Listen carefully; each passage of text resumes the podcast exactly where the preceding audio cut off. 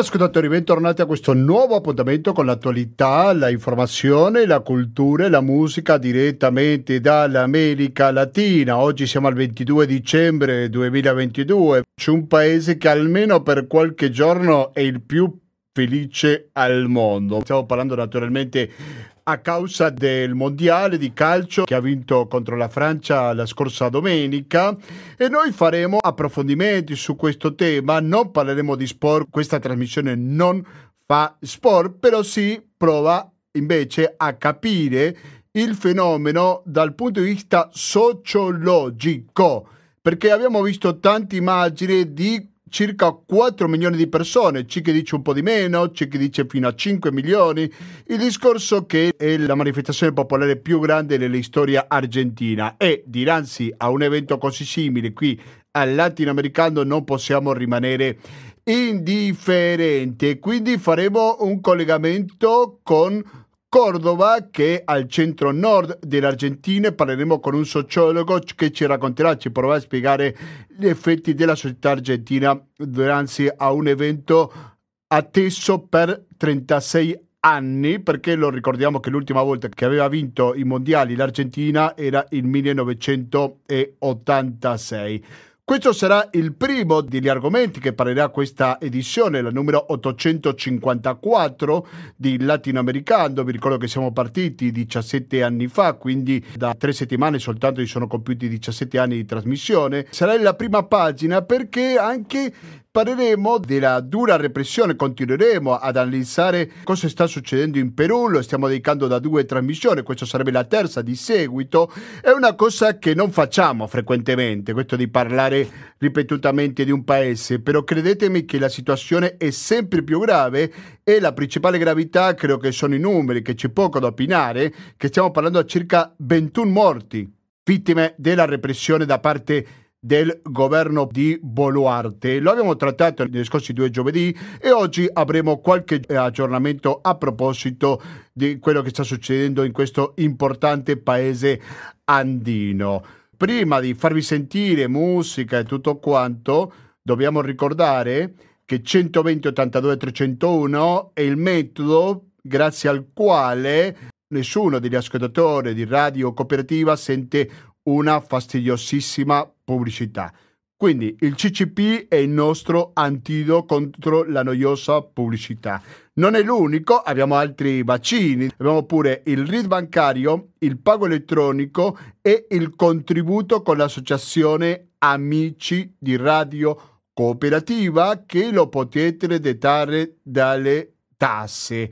Ecco, io non è che mi dilungo su questo tema, per questo mi raccomando visitate il sito della radio ufficiale per trovare tutte le informazioni, ovvero www.radiocooperativa.org. Ripeto, www.radiocooperativa.org per avere tante informazioni che riguardi questa emittente.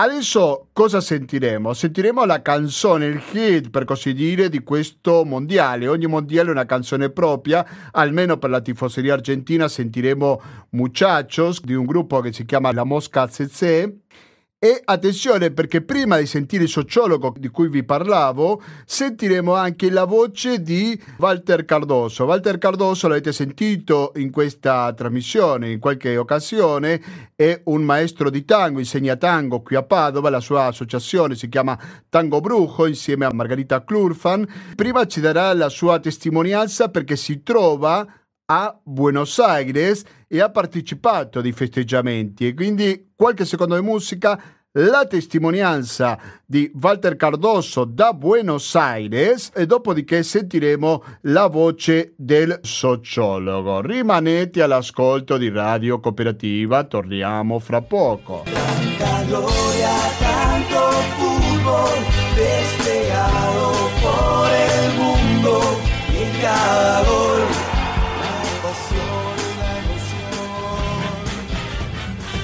En Argentina nací, tierra de Diego y Leonel, de los pibes de Malvinas que jamás olvidaré.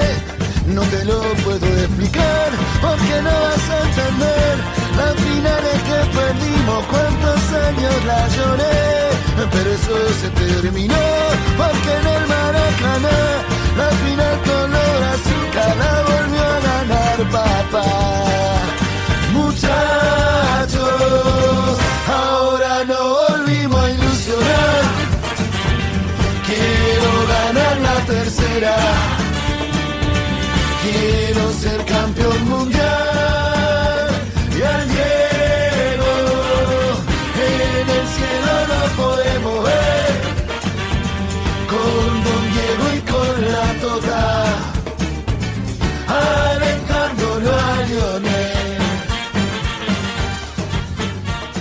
Salve, buonasera a tutti, grazie di questa piccola intervista da qui da, da Buenos Aires per, per la radio.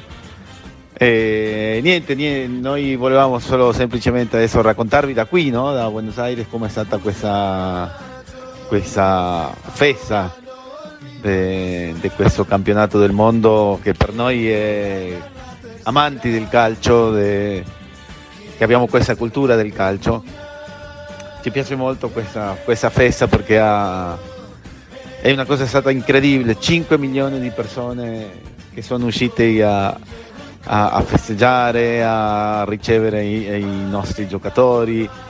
È stata una bellissima festa che ci ha dato l'opportunità a tutti di festeggiare.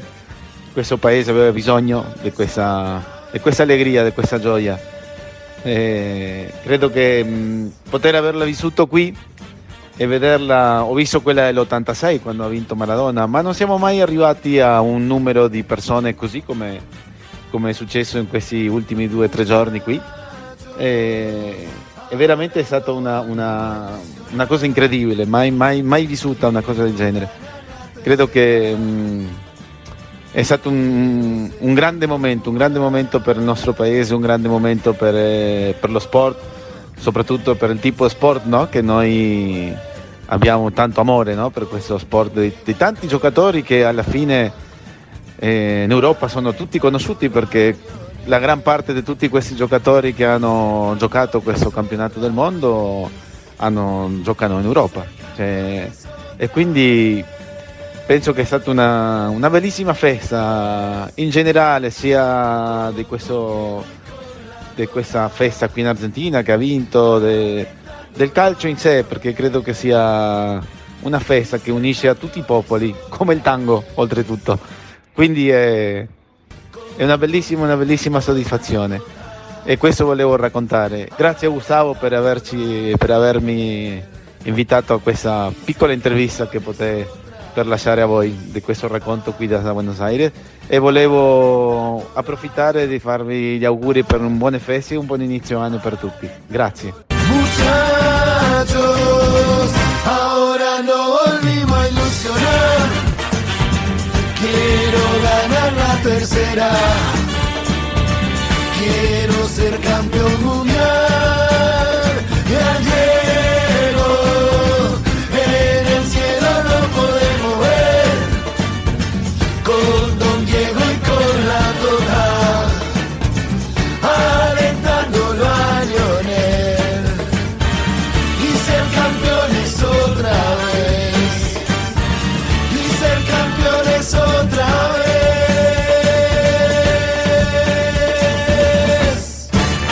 Ascoltatori, riprendiamo con questa edizione di Latinoamericano in cui il campionato del mondo conseguito dall'Argentina la scorsa domenica sicuramente ha una importanza centrale in questa puntata.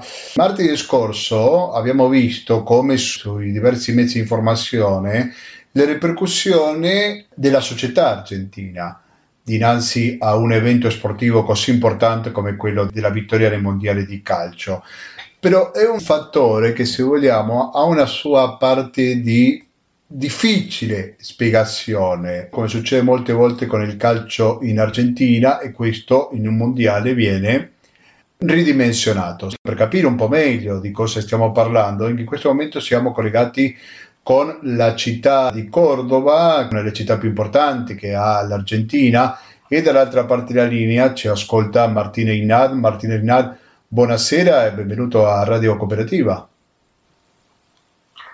Buonasera Gustavo, buonasera a tutta, tutta l'udienza, sempre un piacere essere in contatto con, con te, con il tuo programma, con i temi di Latino America, in questa occasione anche per parlare un po' del mondiale vinto de, del mondiale, del mondiale del calcio esattamente. Lasciami che ti presenti brevemente Martin Martin Einar è un sociologo specializzato nella prospettiva socio-antropologica. Conosciamo perché lui è passato anche dall'Università di Padova lo scorso decennio.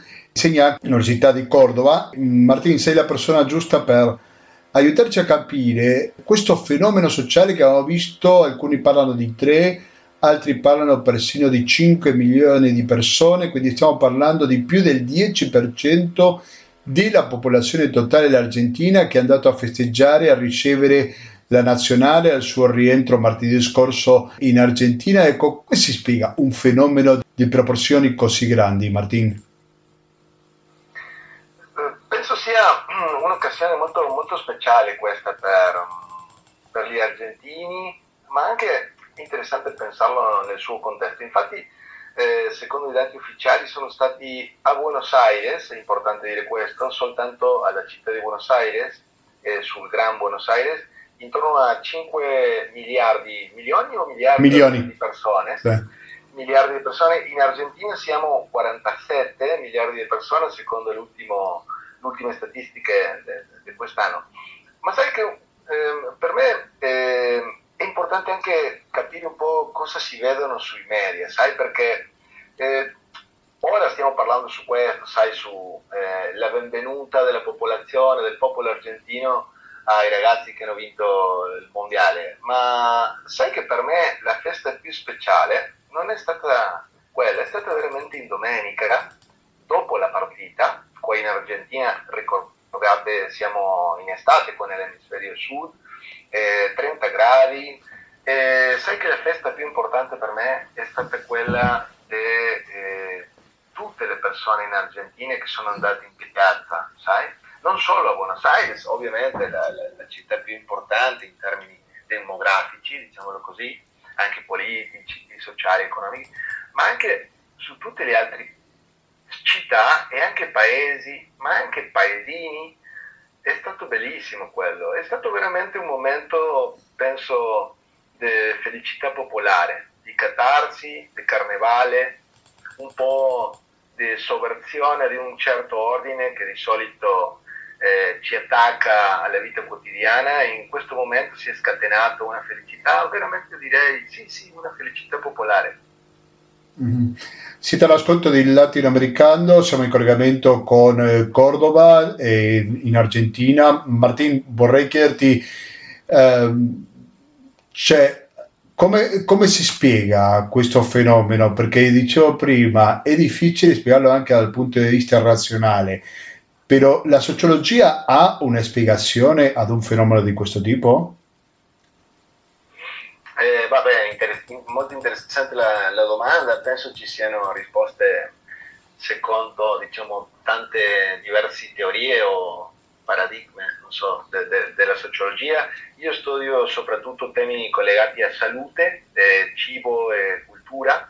Non sono uno specialista in sport, in sociologia dello sport, ci sono anche colleghi bravissimi su questo, su questo punto, ma sì potrei dirti che mh, eh, anche possiamo mettere un po' in discussione questo della razionalità. Se tu lo pensi come una razionalità strumentale, sequenziale, logica 1, 2, 3, eh, sì, è un po' strano anche se senti questo programma magari in un altro pezzo del mondo che non sia America Latina, che non sia l'Argentina, mettiamo, non so, eh, se tu sei a Padova, hai, mh, mm, non conosci America Latina, diciamo, magari potrebbe essere un po' particolare ma mm, penso che ci sia un'altra razionalità. E magari dobbiamo cercare razionalità che si collegano con la possibilità di poter festeggiare qualcosa in un contesto eh, di crisi, Argentina di sempre abitiamo contesti di crisi, ma eh, eh, sto parlando statisticamente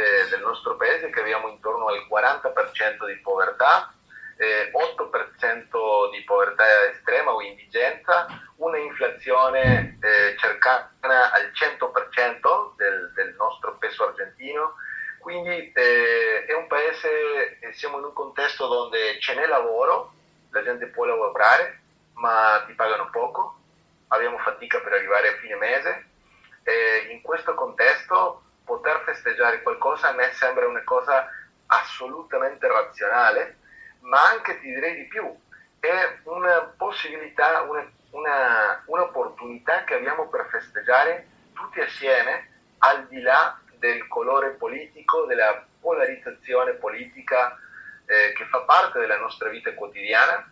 E, e, quindi anche questa celebrazione della Coppa del Mondo d'Argentina nel Mondiale Qatar 2022 è stata eh, e la gente la, la, la vive così, la, la, sente così, come una possibilità di poterti abbracciare con qualsiasi altra persona senza distinzione di nessun tipo. E, e, e, ehm, lo stiamo vivendo così, veramente come un'occasione di felicità popolare. Io sono dell'anno 80, eh, io sono nato negli anni 80, nel mondiale dell'86 io avevo 5 anni, me lo ricordo benissimo, pristino, chiaro, è stata un'esperienza eh, direi eh, che non me la dimentico di più. Mi ricordo giocare nel mio quartiere con tutti i miei amici della mia, della mia strada, tutte le porte erano aperte, eh, festeggiavamo un po' nella mia casa, un po' nella mia casa del vicino, eh, era un po', un po quella, quel feeling, sai, quelle, quelle emozioni. Ehm, poi mi ricordo quando è venuto eh, Papa eh, Juan Paolo II eh, in Argentina, anche ero piccolino, ho, ho vissuto quella, quella esperienza così del comune, un'esperienza di felicità comune. E poi per dirti la verità, ehm, questa di domenica è stata molto speciale. Penso che continuiamo ora in, in, quel, in quel trend. Possiamo dire, Martina Inard, che maggiore è la difficoltà economica per arrivare a fine mese, si festeggia di più nell'ambito sportivo? Direi di sì, direi di sì perché come, come ti dicevo prima, quando tu non hai tantissime cose da festeggiare, che, che fai fatica nelle tue condizioni materiali di vita, diciamolo così, eh, un'occasione sportiva è importante, è importante perché è un'opportunità per riconnetterti con la tua cultura, con il tuo paese, con quel paese che a volte non ti dà le cose che hai bisogno. Dai? Quindi ehm, sì, penso di sì. Eh. Ma, ma, poi dall'altro punto di vista questo è stato un, un, un festeggiare, una festa trasversale a, a, tutte le classi sociali e anche qui penso ci sia un tema molto interessante per guardarlo sociologicamente. Per dirla molto, molto brevemente, ehm, tutte le argentine e le argentine hanno festeggiato questo, anche tantissime altre persone tutto il mondo, non siano solo migranti argentini per il mondo, ma anche persone di altri paesi. A me mi hanno arrivato i saluti ovviamente dei miei amici italiani, ma anche brasiliani, cileni, messicani, del Bangladesh, tantissimi amici del Bangladesh, de, della Francia stessa. Quindi eh, questo ha significato anche mh, per la particolarità del mondiale, per la particolarità della squadra argentina, per il fatto di Messi di vincere finalmente eh, la Coppa del Mondo è stato penso anche una celebrazione per quelli che semplicemente eh, piace il calcio, no? Ma volevo, volevo dirti questo, ehm, anche eh, in Argentina il, eh, il, il festeggiare questa, questa, festa è stata anche eh, in un contesto di disuguaglianza sociale, come ti diceva prima, eh, America Latina, lo sappiamo, siamo una, un continente caratterizzato non tanto per la povertà ma per la disuguaglianza sociale, ok? E qui in Argentina abbiamo avuto persone che eh, sono state un mese a Qatar, sai, viaggiando lì, in, eh, diciamo, con, con, possibilità economiche che non sono comuni per, per, per il resto della popolazione e quindi loro hanno festeggiato, ma noi anche qui, i lavoratori, diciamo, i ceti medi o i settori popolari, anche abbiamo avuto la nostra festa. Va Montiel a patear este penal para la Argentina. Vamos a ver, ahí está Montiel tomando la distancia. La Argentina a ganar, la Argentina a ganar, Montiel Montiel con el penal. Se va a adelantar Montiel. Ahí va a ir el número 4 argentino. Corre Montiel. Tiró. ¡Gol! ¡Ganó Argentina! ¡Gol! Y Montiel convierte y ganó Argentina. Y por fin un poco de justicia. Bendito seas, desierto. Si nos acercaste los dioses, todos los dioses de Oriente para que hicieran este acto tan justo con los muchachos llorando y de rodillas ahí abajo. No puede ser que haya que sufrir tanto para ganar un campeonato del mundo. ¿O acaso esté bien? Porque se trata de lo más sublime, de lo más grande. No se levanten nunca, muchachos. No se levanten más. Quédense ahí, abrazados a este césped, abrazados por las voces de la multitud. Quédense para siempre como estatuas. Quédense para siempre en ese grito eterno del fútbol argentino, campeón del mundo. Martina Inar, politicamente, quali sono i riflessi? So che c'era la polemica a proposito della visita della nazionale alla Casa Rosada, cioè alla sede del governo argentino. Ecco, quali sono le ripercussioni politiche di questo evento?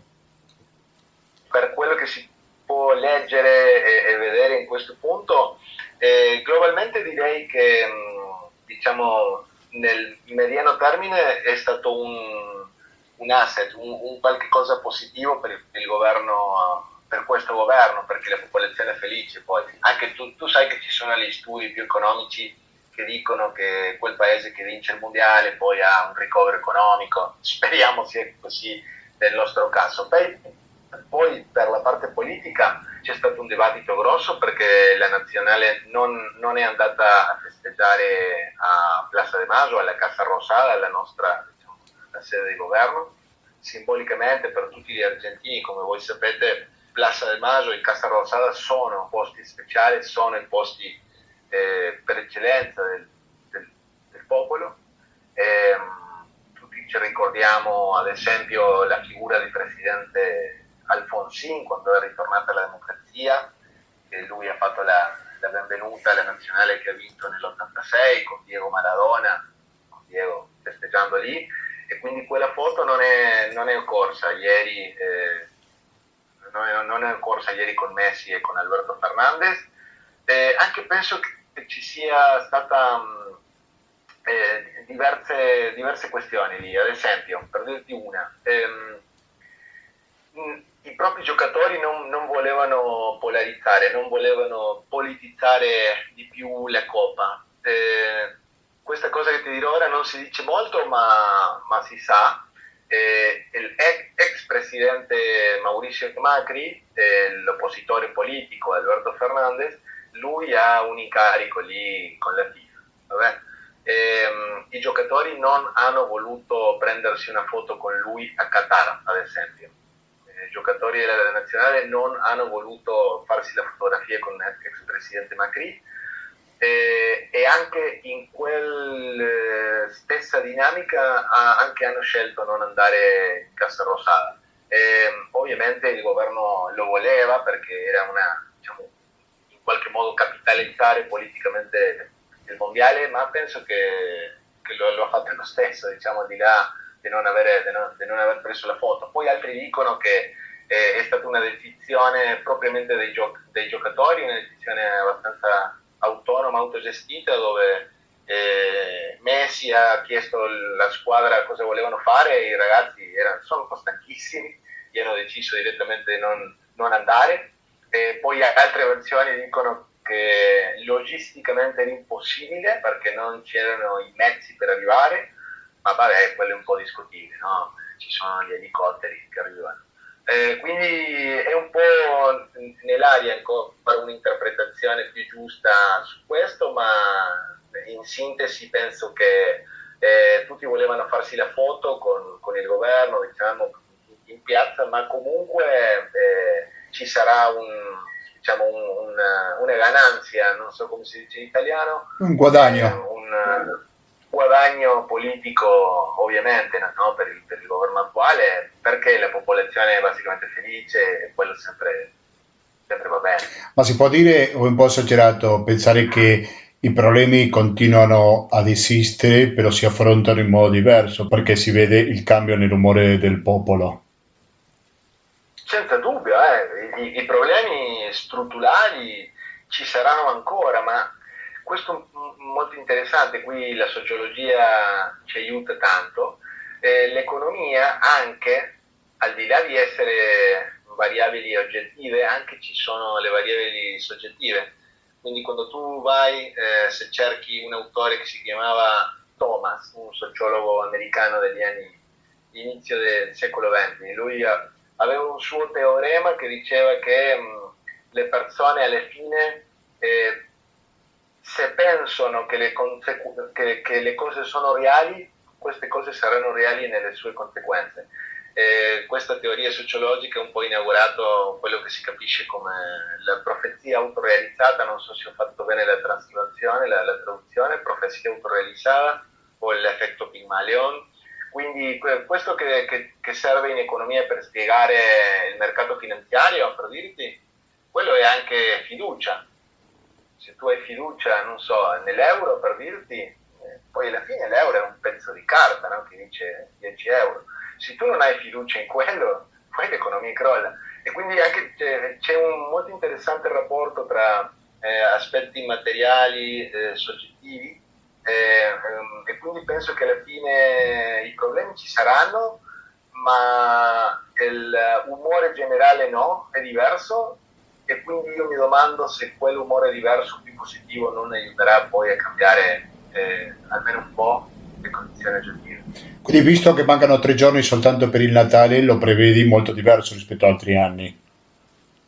Direi di sì, eh. Eh, questo già ti parlo come un, un cittadino comune che, che, percorre le strade, che va a fare le spese e la gente è felice, la gente è felice, ti saluta, eh, la gente è più tranquilla, è soddisfatta c'è, ce n'è un'area di soddisfazione eh, che è molto, molto bella, molto bella come ti diceva e quindi quello sempre aiuta. Anche c'è ancora da capire in realtà quanto tempo durerà questo stato di animo, no? Eh sì, eh, quello non sappiamo bene, ma, ma niente, penso che anche, anche penso che per noi qua in Argentina non è molto importante quello di quanto durerà perché non so, la gente si sta facendo dei tatuaggi per dirti, non so, eh, cose, cose, strane. Questo, questo, perdurerà per sempre nella memoria popolare, è come quella dell'86, è lo stesso, per noi è uguale. E quindi è anche molto bello, anche molto bello, eh, sai, la comunicazione con, con altri paesi, con altri amici, con altre persone, anche perché so che questo programma io lo sentivo a Padova tanti anni fa, eh, non so, mi ricordo amici miei peruviani eh, a Padova, brasiliani, eh, e anche c'è questa area di solidarietà con, con, un paese del sud che ha vinto una Coppa del Mondo che 20 anni fa, eh, l'ultima Coppa del Mondo era quella del 2002 del Brasile, poi sono state tutte le squadre europee, no? quindi anche è interessante eh, non so, io, io, me le sto volendo tantissimo, anche ti dico, ti dico un, una confidenza, Gustavo, ho fatto una mia lista qua dei 26 giocatori più scaloni, sto facendo le croci di quelli che avevano cognomi italiani, no? E sto leggendo qua e sono, guarda, Ruli, Armani, Pezzella, Tagliafico, Di Maria e Messi. Se aggiungiamo scaloni sono sette. Sette giocatori che soltanto del cognome paterno hanno un qualche rapporto con, con l'Italia, anche se aggiungi quelli che la mamma è italiana o di origine italiana e poi se aggiungi quelli che hanno giocato in qualche momento in Italia, direi che anche l'Italia eh, può anche sentirsi parte di questo, no? Benissimo, io ringrazio tanto il sociologo dell'Università di Cordova, Martina Inar, per il suo analisi da esperto nella sociologia. Grazie mille e alla prossima Martin, un saluto. Grazie mille Gustavo, grazie a te, all'audienza e un forte abbraccio a tutti. buon Natale, buone feste e ci vediamo alla prossima. Buone feste anche a te.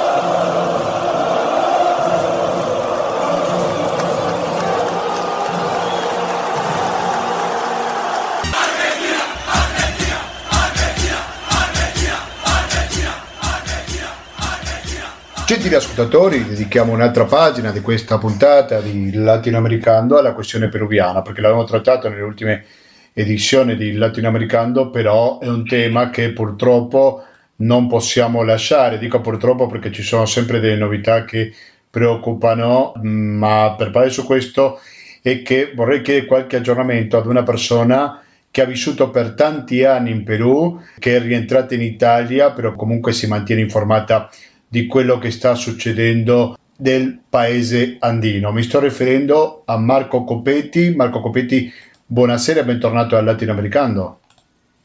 Buonasera a te Gustavo e a tutti i tuoi ascoltatori. Mm, grazie mille per la tua disponibilità. Vorrei chiederti innanzitutto quali informazioni abbiamo di recente, cosa possiamo contare di nuovo agli ascoltatori di Latinoamericano, Marco? Dunque, ehm, le, le, le, informazioni che ci sono in questo momento sono che eh, sempre più persone del popolo comune e corrente stanno scendendo in strada per protestare contro questa nuova presidenza e questo Parlamento che non ritengono legittimo. Eh, purtroppo ci sono anche notizie di, di, persone che hanno perso la vita e il numero sta crescendo. E poi direi che una notizia molto interessante è quella che eh, il Messico ha dato asilo politico alla moglie e ai figli del presidente che sono riusciti a lasciare il Perù e sono già arrivati in Messico.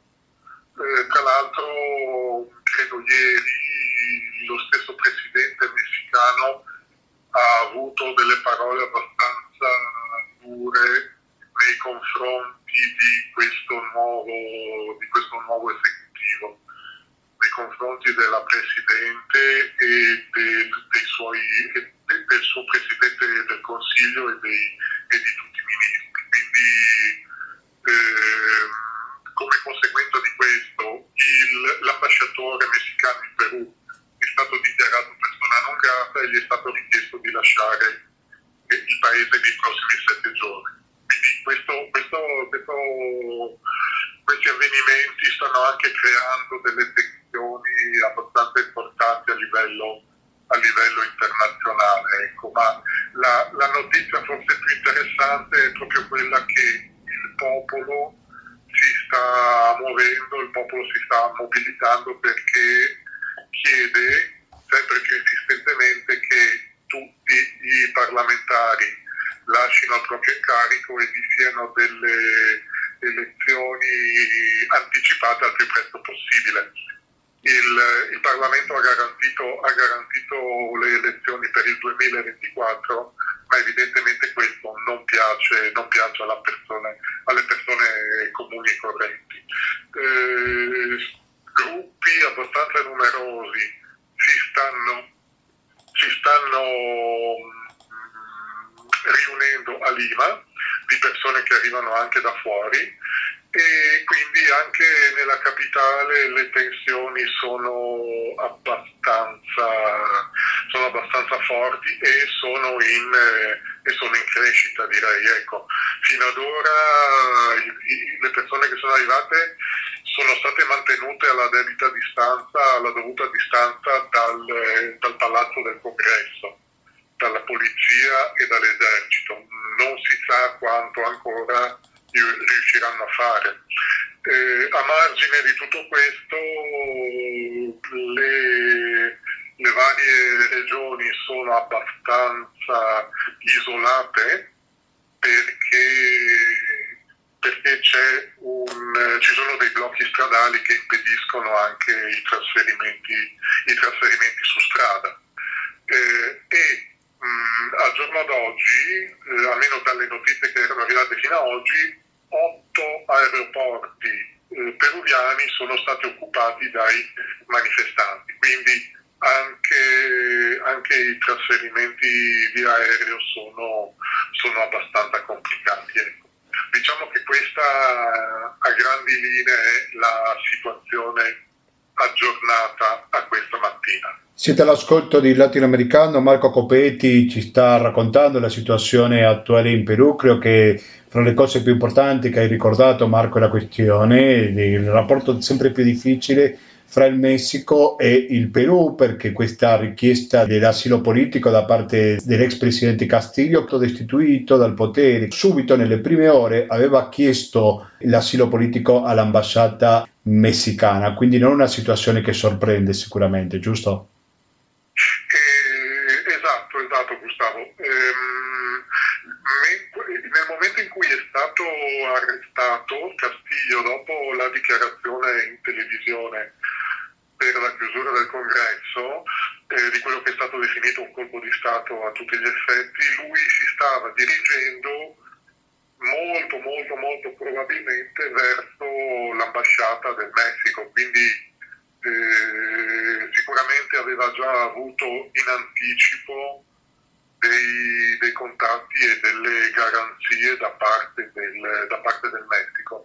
Mm, da quello che capisco comunque non solo il Messico aveva dato la propria disponibilità, c'erano altri paesi che erano disposti ad accogliere il Presidente e la sua famiglia eh, con, con, con, l'asilo politico.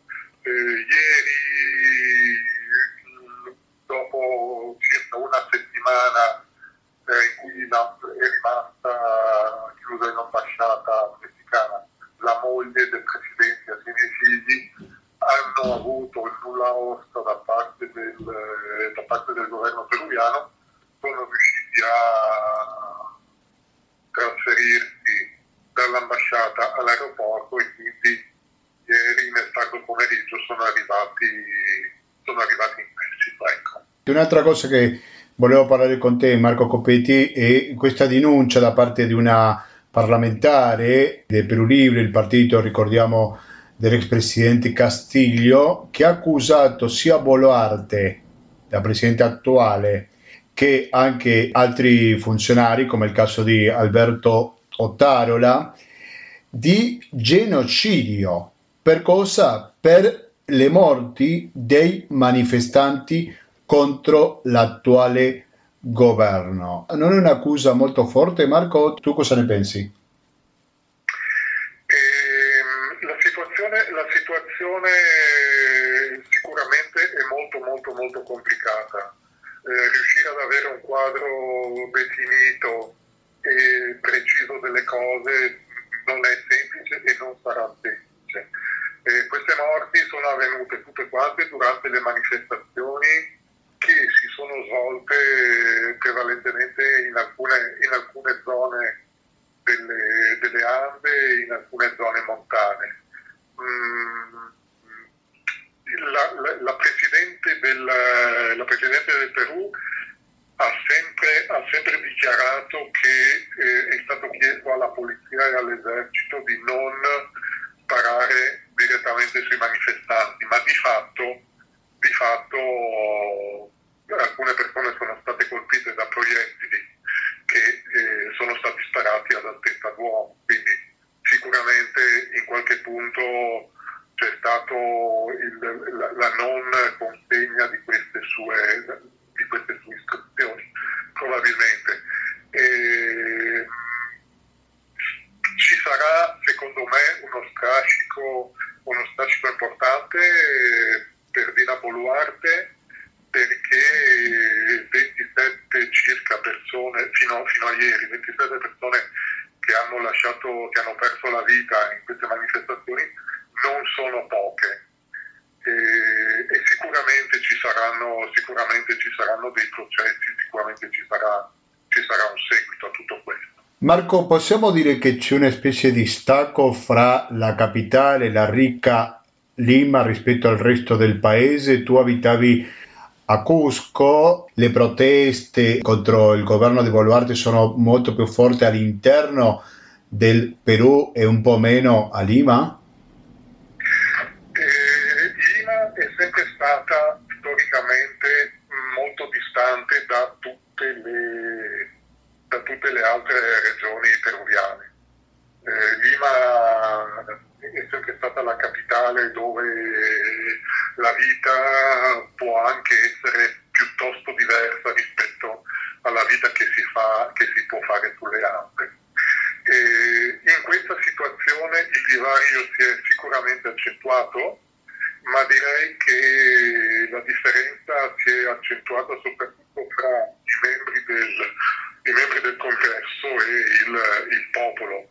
C'è stato qui, secondo me, e c'è, c'è tuttora una rottura evidentissima tra la popolazione e chi la rappresenta a, a, a Lima. Eh, ti, ti, mm, c'è, c'è da, comunque da, da, da, sottolineare il fatto che in questo momento tanti eh, gruppi stanno arrivando dalla provincia alla capitale per, per manifestare, per rivolgersi, per fare una marcia verso il, verso il congresso. Quindi ehm, potrebbero avere qualche problema, qualche conflitto con i capitolini? Mm, dunque, con, con i cittadini di Lima fondamentalmente no, secondo me, eh, però po- potrebbero trovare una resistenza maggiore con le forze di polizia, questo sì questo sicuramente la polizia eh, a Lima è molto più ristretta eh, rispetto, rispetto alla polizia che si trova nelle, nelle regioni periferiche. I casi di repressioni potrebbero aumentare? I casi, i casi potrebbero eh, aumentare e purtroppo potrebbero aumentare anche i casi di persone che perdono la vita nelle manifestazioni un fatto sicuramente molto grave collegato a quello che dicevamo prima da parte della parlamentare di Perù Libre, il suo nome è Margot Palacios. Marco, prima dei saluti, che speranza hai per il Perù nel prossimo futuro, senza chiederti di indovinare niente? Eh, è, una speranza, è una speranza molto personale perché riuscire a capire come si evolveranno gli eventi è praticamente impossibile. Io pensavo di avere, di avere visto tutto, quasi tutto, e, e, e queste, ultime, queste, ultime, settimane invece mi hanno smentito decisamente. La, l'augurio soprattutto è quello che questa democrazia, questa giovane democrazia riesca a trovare un equilibrio e che riesca a, se non eliminare, almeno a diminuire considerevolmente la, la, l'ingerenza, l'ingerenza, che esiste da parte di, da parte di, di uh, industriali nel mondo, nel mondo politico. E riesca a diminuire la corruzione che purtroppo eh, ha, portato, ha portato a questa situazione riuscendo, riuscendo a diminuire la, la, corruzione probabilmente anche chi sta al governo e l'opposizione potrebbero iniziare a trovare dei punti di dialogo e potrebbero sviluppare ulteriormente questo paese che potenzialmente ha tantissimo, secondo me. Eh, certamente. Io ringrazio tanto Marco Copetti per la sua disponibilità perché anche se è rientrato in Italia comunque continua a essere molto informato, un panorama molto chiaro a proposito di quello che sta succedendo nel paese dove prima abitava, cioè il Perù. Grazie, buon lavoro e alla prossima Marco. Grazie a te Gustavo, grazie mille, buona serata. Buona serata anche a te. Vuelve a nacer el mismo sueño del 86, traer la copa a nuestro suelo como recuerdo. La trajo el Diego, después sufrir, como olvidar. Todos con Goico atajando un penal. Y aunque las piernas nos han cortado, nuestra esperanza sigue jugando. Una pasión vuelve a rodar. Gentile ascoltatore, abbiamo appena sentito la voce di Marco Copetti, che ha vissuto a Cusco, in Perù. E Marco Copetti parlava di Lima. Della capitale Lima riceviamo la testimonianza di Luca Paltrinieri, lui è un insegnante di italiano in Perù e sentiamo adesso cosa è che ci raccontava Luca Paltrinieri dalla capitale peruviana. Tiempos era otra la historia. No había medallas, solo hambre de gloria. Solo se jugaba por la camiseta, como en el potrero, taquito y gambetta. Y vino la copa. La situazione a Lima è abbastanza tranquilla, è molto migliorata rispetto alla settimana scorsa, anche se eh, per dire il vero nelle zone residenziali eh, non si è sentito molto il fatto eh, del, di, del tentativo di colpo di Stato, nel senso che non ci sono state manifestazioni, non ci sono stati scontri, eh, non si è nemmeno visto in giro l'esercito, ecco, no? E, ehm, nel centro storico invece, invece, sì, nel centro storico eh, che è stato messo anche quello lì a, a ferro e fuoco du- durante l'ultima settimana, le, la situazione sta migliorando. E, ehm, anche il congresso eh, ha lavorato in questi giorni e, ed sono riusciti a eh, prepararsi per ehm, le, un adelanto de elecciones, come lo chiamano qui, cioè fare elezioni anticipate per aprile del 2024.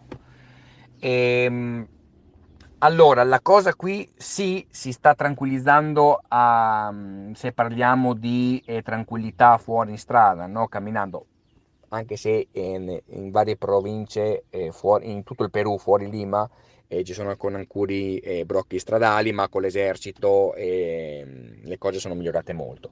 E la cosa però sta, sta, cominciando a preoccupare in più perché notizia fresca di eh, stamattina, ieri notte è stato assaltato un, e ucciso un poliziotto che stava facendo il suo lavoro, stava pattugliando le strade con lo scopo di rubargli le armi.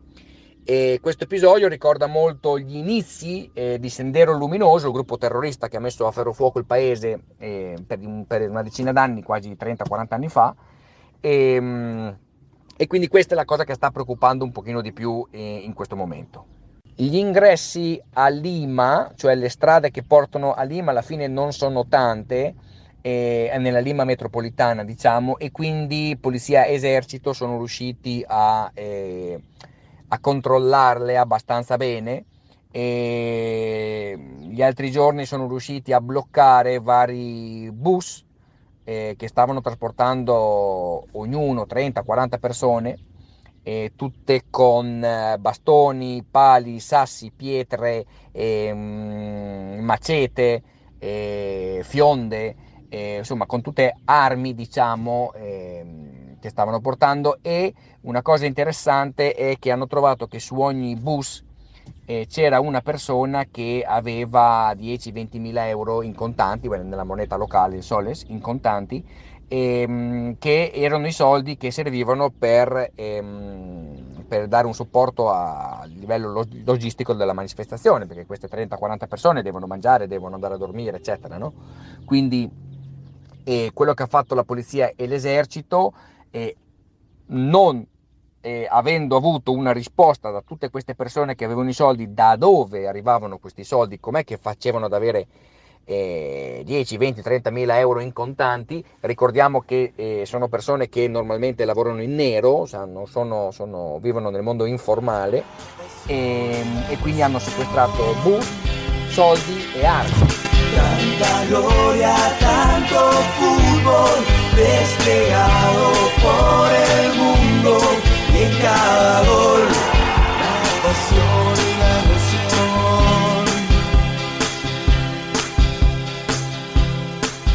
Gentili ascoltatori, sono le 20 e 10 minuti, quindi dobbiamo chiudere con la testimonianza di Luca Paltrinieri che ci raccontava la situazione a Lima, lui abita in questa città, ma non posso salutarvi senza leggere quello che ha detto Human Rights Watch, che di quale ha chiesto alle autorità giudiziarie del Perù di svolgere indagini immediate, approfondite e indipendenti sulla morte di almeno 21 manifestanti durante gli scontri con le forze di sicurezza peruviane in seguito alla destituzione dell'ex presidente Pedro Castillo. Secondo l'organizzazione, un sistema giudiziario peruviano dovrebbe indagare sulle, apro virgolette, uccisione di manifestanti, chiusa virgolette, e sulle accuse di uso eccessivo della forza da parte della polizia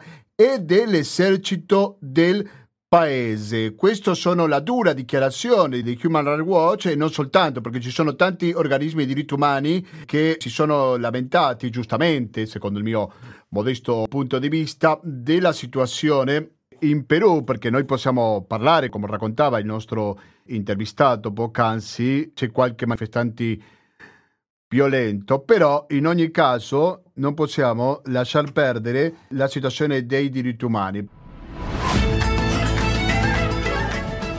Eh sì, perché siamo con qualche ritardo. Eh. Comunque penso che valso la pena sentire questa trasmissione, l'854 di Latinoamericano, per il semplice motivo che ci siamo dedicati, rilassati un po' a parlare dei mondiali di calcio, soprattutto le ripercussioni in un paese importante come l'Argentina, perché se stiamo parlando che in una sola città come Buenos Aires, la sua capitale, sono stati fra i 4 e i 5 milioni di manifestanti, naturalmente che è un fenomeno da studiare e lo abbiamo provato a capire nella voce di un sociologo. Noi abbiamo parlato di Buenos Aires per ovvi motivi di quantità di manifestanti, però le manifestazioni sono state pure in tutta l'Argentina, dai paesi più piccoli alle città più importanti. Molti giocatori sono andati direttamente al proprio paese di origine. Avete presente i club che ogni paesino ha? Vabbè, molti giocatori campioni del mondo sono lì andati a festeggiare. E poi ci siamo dedicati al Perù, abbiamo raccontato gli ultimi aggiornamenti, sia da un italiano che abitava lì, che da poco è rientrato in Italia, sia anche di un italiano che ci trova e che abita a Lima. 120 82 301 il conto corrente postale, il RID bancario, il pago elettronico e il contributo con l'associazione Amici di Radio Cooperativa sono i metodi alternativi per aiutarci alla sopravvivenza. Che l'alma vuela.